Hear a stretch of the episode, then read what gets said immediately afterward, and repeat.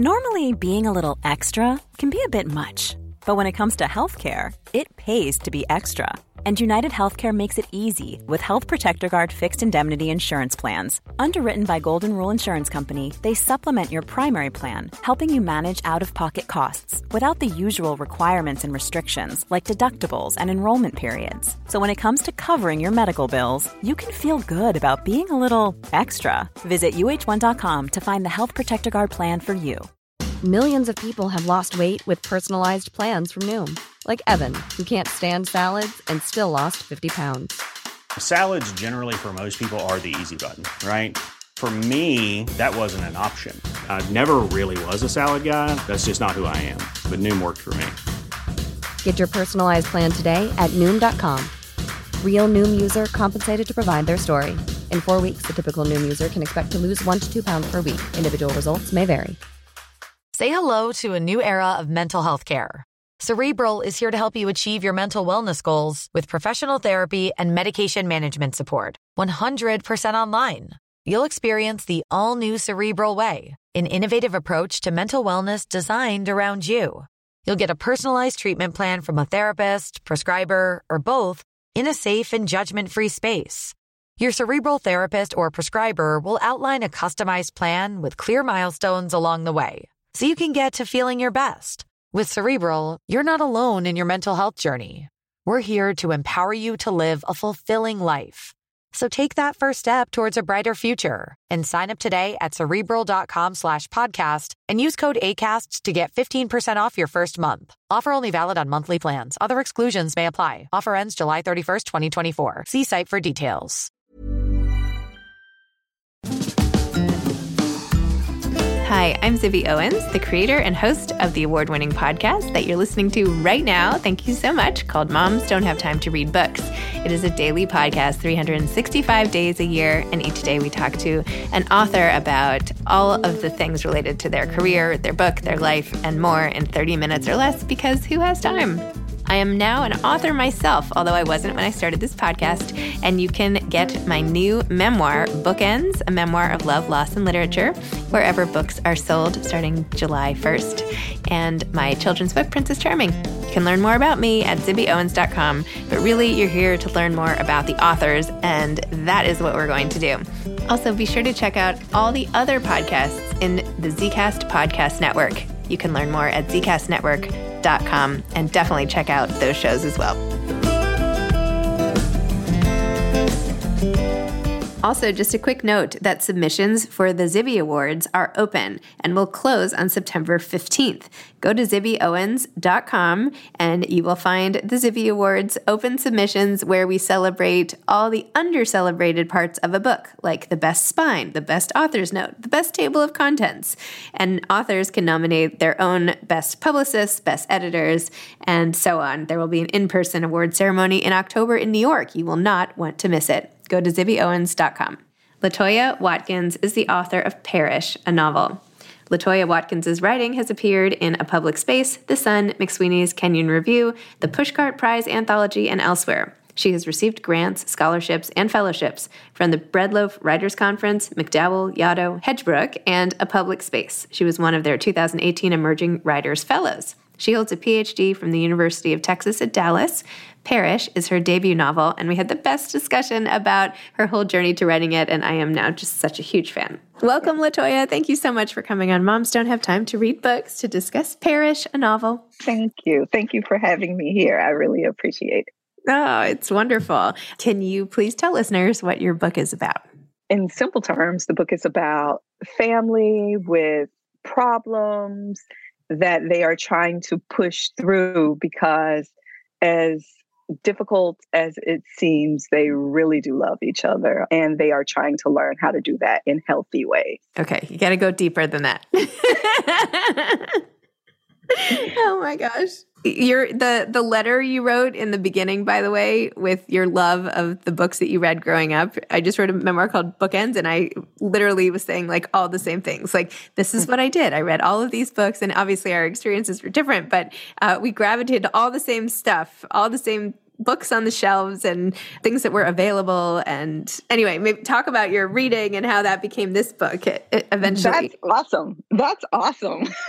my reading, I, I grew up in a place, well, for the first like decade of my life. We didn't have, I grew up in a neighborhood in West Texas where the book is set, where there were no libraries or bookstores, but my mom was a reader. And she was, as, as you know from the letter, she was also a factory worker. So she, we didn't have like a home library or anything like that, but she would have these mass market paperbacks. Sometimes they would be from the library or she would buy them and they weren't for me. I didn't think that they were for me at all not Danielle Steels or jackie collins or stephen king but i would read them. I'm so sorry for that. I would read them after i knew that she was done and i didn't know that she knew that i was reading these books so all of her favorite books became my favorite books and there were no books like i think the first book that i found there that I could really relate to was the Prince of Tide. Not relate to, but that I saw this like messy family with all these problems, and it wasn't just some beach read. Was the Prince of Tide? Uh, uh, there was so much emotion there. The Prince of Tides. There was so much emotion there, and then later on, Alice Walker's The Color Purple. I saw that there, and or I read that through my mother, and she actually ended up finding me reading that one. And, you know, that's when I found out that she knew I was reading the books. And we started kind of reading them together, or she would bring them to me when she was done reading them. And that's how I became a reader. And I also had siblings, but none of them were sneaking the books, stealing the books, or reading. So I guess I was the only reader in the bunch. So there were a lot of things that we would do around books. If there was something in a book that a, a meal that I had never heard of, mom would try to recreate it so that I could have what was in the book to give me some sort of culture. After we moved away from West Texas, we had libraries in our neighborhoods, we had book fairs at school. So our reading together relationship kind of changed, but I did come into it in a very sneaky way that like I thought was wrong for a really long time until, you know, she showed me it wasn't. I would love for my kids to steal my books. I'm like, please read this catalog. Just do it. Something. yeah, you never know. Maybe one day.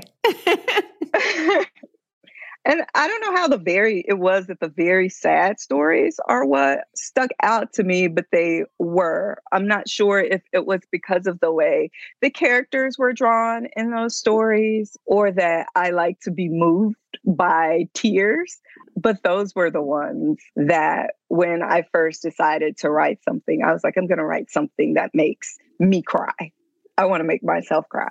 So I think that's how I came to write a book like come up with characters like Helen Jean and Jan, a book like Perish, because when I was writing it, it made me cry. Oh, well, that is also the effect on the reader. So there you go. but I thought it was so funny because I feel like, particularly back in whatever the 80s or the 90s, whenever these books originally came out, they always had family trees you know and when i and i was like thinking like they there were all these like epic family stories and then i opened tears and i was like oh yeah well here it is. This is like this is i see why where this is coming from. And i also loved pat conroy and i remember reading beach music and like just getting so into it and they were long and dense and then many of the books then i feel like more so now but maybe that's just my misguided perception were these just like sprawling family sagas with generations and yet they felt so contemporary because they ended up like right where you were you know so yeah. anyway i don't know that's my my trip down memory lane here memory lane. oh my goodness. So you start the book talking about Helen Jean and going back mm-hmm. in time into the 1950s and going through something that is very topical now with all of the talk about abortion and the rules and craziness that's going on. Well, I shouldn't put my own opinions. It's abortion is in the news these days, and it's a topic in your first chapter. Why don't you talk about that? First of all, I didn't know that it was going to be in the news in the way that it is, but it has always been something very visible in in Texas. When I was in high school, I worked I had a job at in the daycare of a fitness facility and there was a there was like this little business center in front of like kind of wrapped around the the daycare and it was one of those it was in a very like by the Southern Methodist University in that area, like this very elite area. And there was a Planned Parenthood in that business center. So when I would go to work, there would be protesters out there all the time. And that was really almost, I went th- three times a week, and it was very jarring to see these people with these signs, these visuals, these photos kind of almost attacking the people who were walking into the clinics the clinic for whatever reason. And when I was doing research, that was one of the things that I looked for when I went back to West Texas, because I know that it is like there's a conservative population there. And I didn't see a whole lot of it. But one of the things that I also paid attention to is I was looking at the populations of people like black and white. And when I did kind of stop by some of those clinics, I didn't see a lot of Black people. So it brought into the question like where they were. I know they were, you know, having babies or getting pregnant. Um, why weren't they at the clinics?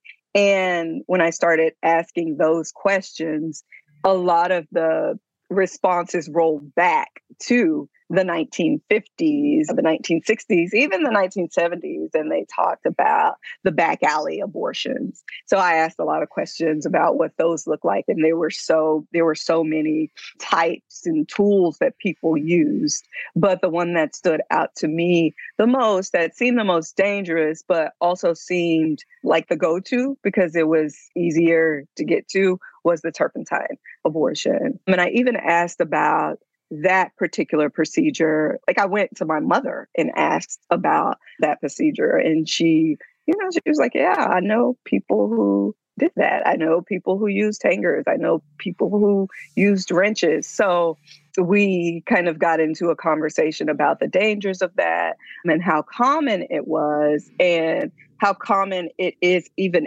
after in the black community even after roe v. Wade. Wow. Well i'm hoping it doesn't make a huge comeback. I mean, it, the health implications of these methods and the way you describe them, and even how the time it works and the time it doesn't work, and like going through that. And you're such a good writer. I mean, you're like in these scenes. It's like, you Thank know, you, you want to like hold your stomach almost. you know, it's like, but you're uh, you're immediately in it. Like the style is so propulsive and anyway it's it's quite a launching off point for the story Thank you. And then, of course, you go back, and now we're in 2018, and we're back with Lydia. So tell me about this storyline. Lydia is, she's a significant character because I wanted to kind of explore what someone looked like when they were kind of taken out of this environment that's almost like a trap. It's almost in inescapable. And she is away, but ends up being away, but is still very much connected. And there's a lot of, I think, of unknown and shame. There are a lot of things that are like swirling around her that keep her from moving forward, these expectations.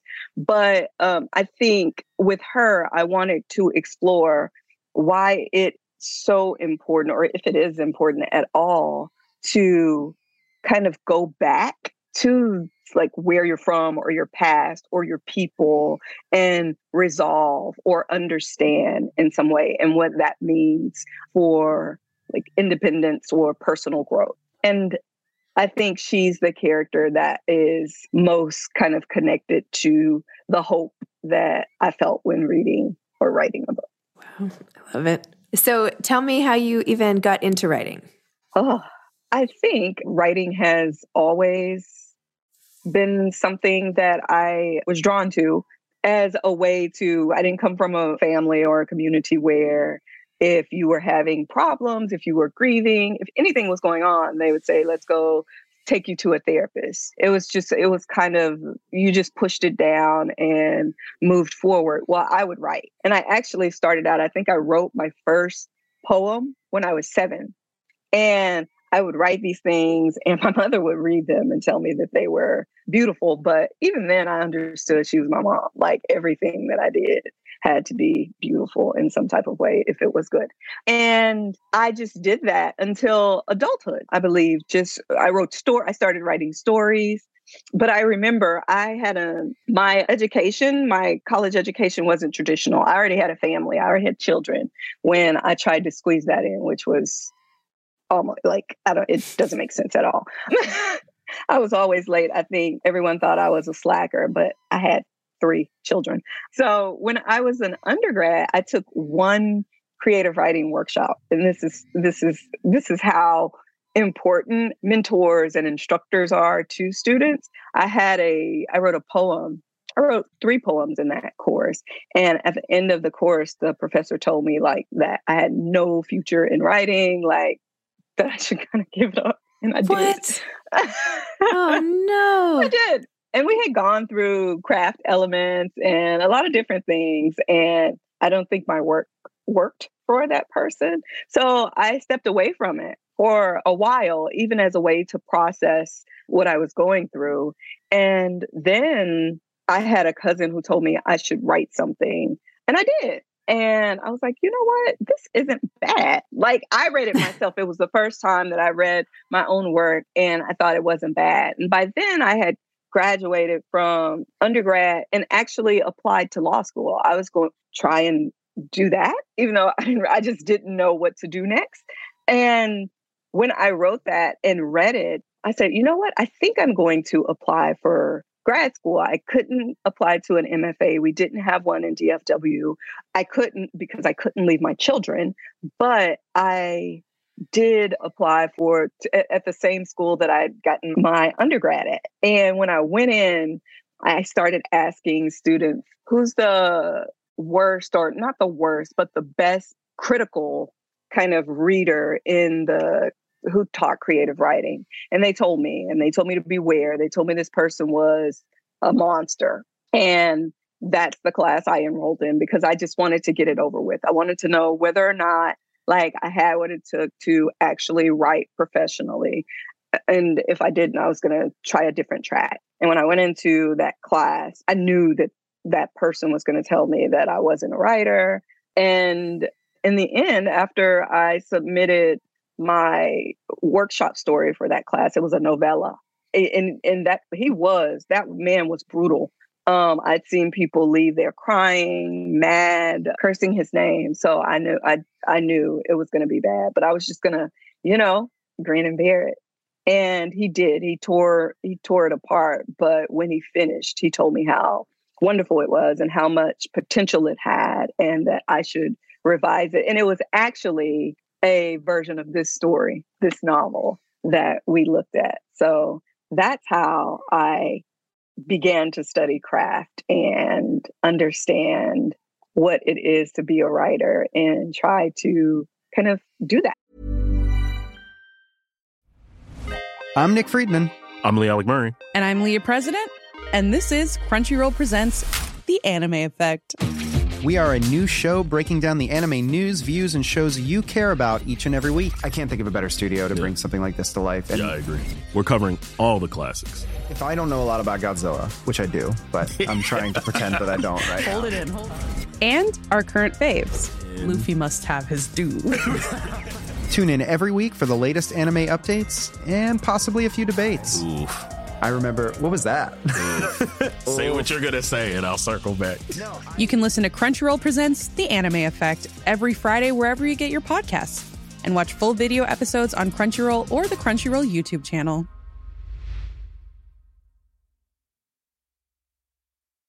Hey, I'm Ryan Reynolds. Recently, I asked Mint Mobile's legal team if big wireless companies are allowed to raise prices due to inflation. They said yes. And then when I asked if raising prices technically violates those onerous two year contracts, they said, What the f are you talking about, you insane Hollywood ass? So to recap, we're cutting the price of Mint Unlimited from $30 a month to just $15 a month. Give it a try at mintmobile.com slash switch. $45 upfront for three months plus taxes and fees. Promoting for new customers for limited time. Unlimited more than 40 gigabytes per month. Slows. Full terms at mintmobile.com.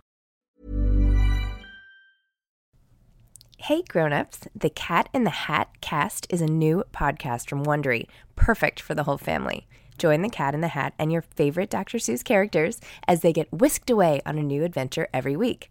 Fish dreams of creating his very own polite and quiet podcast.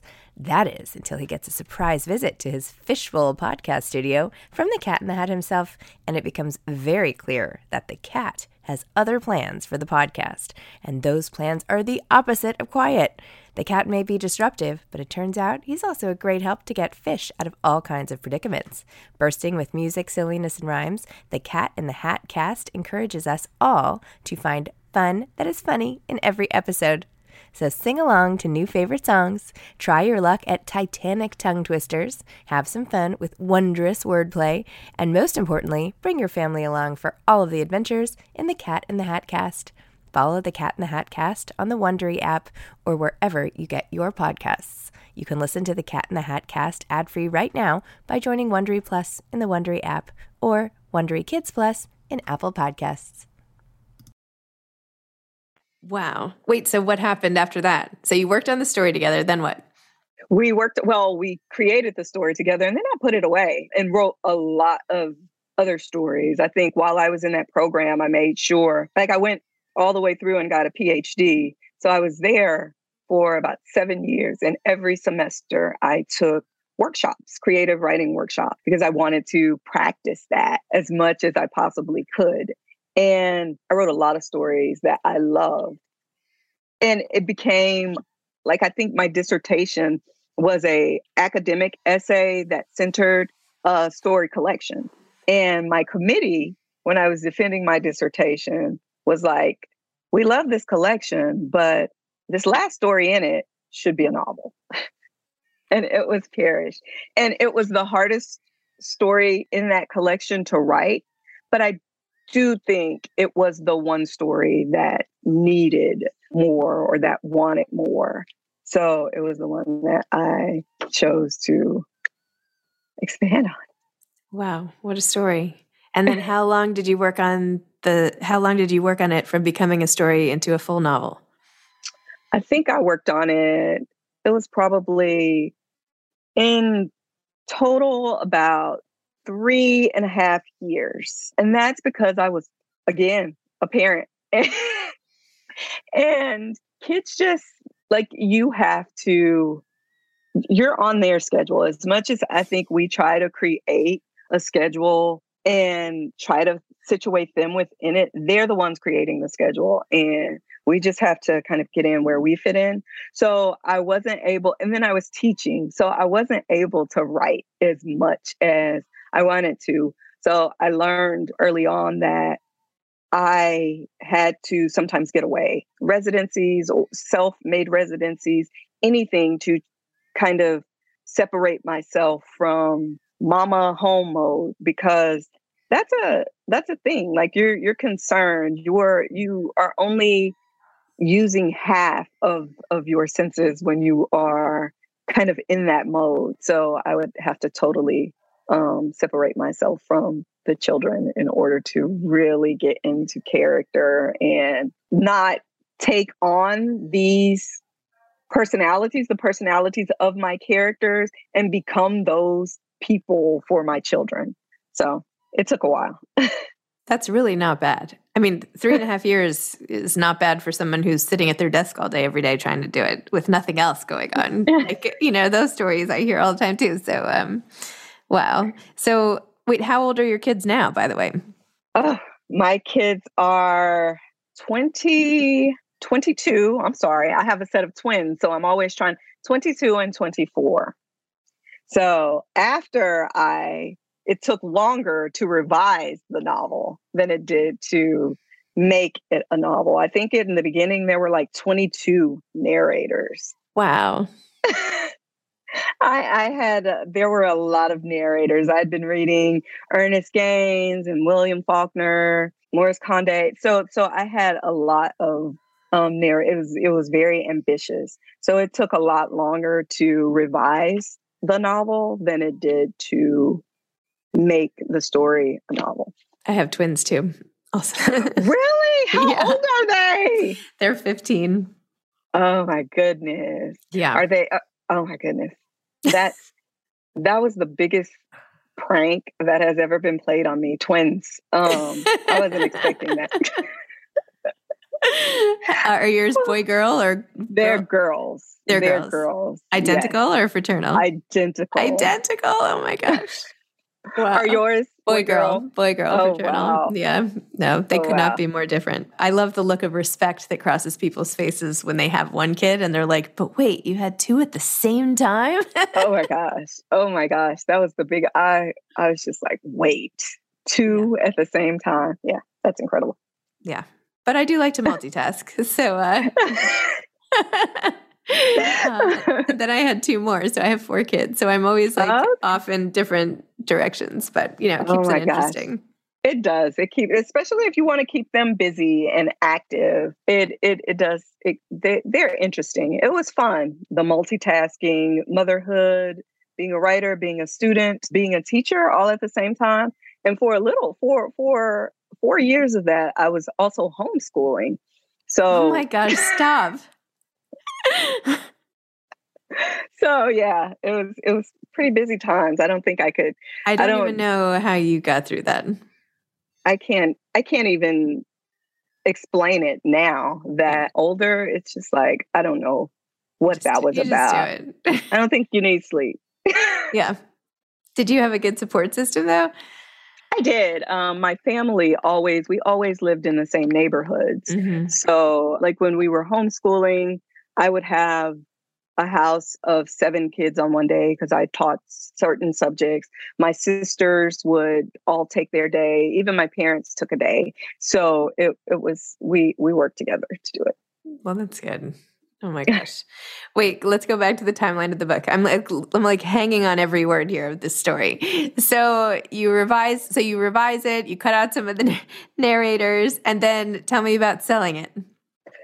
Oh, that was the oh, I think I think that was the hardest thing and not not just the selling it. No, the selling it wasn't as hard as the revising it. Like it took me a really long time to get it to a place where there was some light, some hope in in the book because it it was a mixture I think of things that became during my research like and and I was a mother like my deepest fear for fears for my own children like for myself kind of nightmares. And I had uh, trouble like finding places for light in the in, in the book.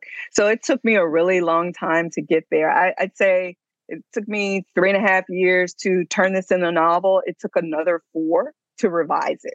And then i was also working on other things while i was doing it and unagented for some of that so finding an agent wasn't as hard for me as i didn't have as many well, I didn't have the horror stories that some people have because I did a lot of residencies and conferences that were kind of juried applications. So a lot of times, some of those things included sitting down with agents, agents reading your book, books, so or your work. So I went that route. Finding an agent wasn't the hard part. Getting the book ready again was the hardest part. But what happened was during the pandemic. I was I got a residency to Camargo Foundation in France. So in March of 2020, February of 2020, I went to France and I was going to read the manuscript one last time, send it to my agent and our plan was for her to send it out that April or something like that, March or April. Well, when I was in France, every that's when everything kind of shut down. So we finished, and my agent was like, Well, I don't know, things are kind of strange. Let's just kind of let's go see what things uh, what they look like. And then she came back in it was like June after I was home, and she said, Let's go ahead and and and try to give it a go. And we sent it out, and it was it was incredibly scary because it was cricket. Like no one knew what was going on, what publishing was going to look like, what the world was going to look like when when we came out of this, if we came out of this. So we we didn't hear anything back. And she was touching base with editors and we just didn't hear anything back. So I'm Googling, reading all these horror stories about people who wrote these books that just died, like that didn't do anything. And I was like, that's what this book is. Like, it's not going to sell. And then and I think we took it back out later that year and we got responses. I think people were kind of getting their footing and understanding publishing in whatever way they were to understand it. And another thing had happened. We'd the George Floyd murder had happened. And then so you had all of these kind of people in all of these different areas looking at the treatment of Black folks. So publishing was one of the areas where they were doing that. So there were the formations of all of these new imprints and my imprint didn't exist before then. So that's why they didn't respond to the first. Um, so, yeah, but it was amazing to get on the phone with them and talk to them about the book when I had that first meeting when you're meeting editors. Like I knew it was like the way the passion that the editor felt for the stories, both of my books, was just incredible. And I knew that they were the ones that I would go with. That was the home for Perish. So it was it was an incredible it was it was pretty incredible experience because I didn't think it would happen after the first time we sent out. So I'm glad it did. Oh my gosh. LaToya, I'm so excited for you. I'm sorry that this time is up. I had like so many questions. I'm sorry I was like dragging it. I I want to hear more about the all of it, but I'm just so excited for you and your book. I can't wait for everything to come. I'm so excited you went with Tiny Reparations. I feel like they have the best books. Seriously. I love them. They're really great, really awesome. Um, and just congratulations on everything. And I'm just like going to follow along. So excited for you. So Thank you. Really inspiring Thank you story. so much for reading Perish and being inspired by it and for having me here. My pleasure. Okay. Bye-bye. Bye. Thanks. Thanks for listening to this episode of Moms Don't Have Time to Read Books. Don't forget to follow me on Instagram at Zibby Owens and at Moms Don't Have Time to Read Books. Also, sign up for my newsletter at zibbyowens.com and sign up for my virtual book club and meet lots of authors on Zoom every other week. Thanks so much to Steve and Ryan at Texture Sound for the sound editing. And thank you to Morning Moon Productions for providing this fantastic intro and outro music.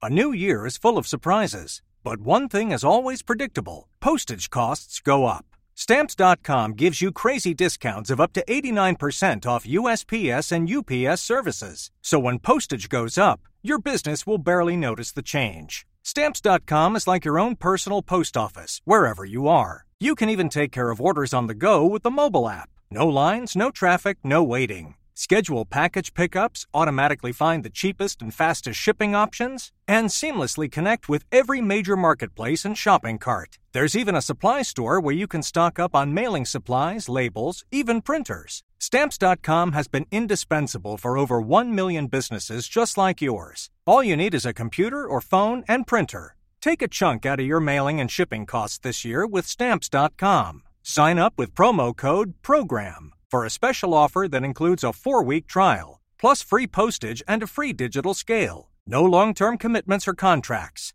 That's stamps.com code PROGRAM. Join us today during the Jeep Celebration event. Right now, get 20% below MSRP for an average of 15178 under MSRP on the purchase of a 2023 Jeep Grand Cherokee Overland 4xE or Summit 4xE.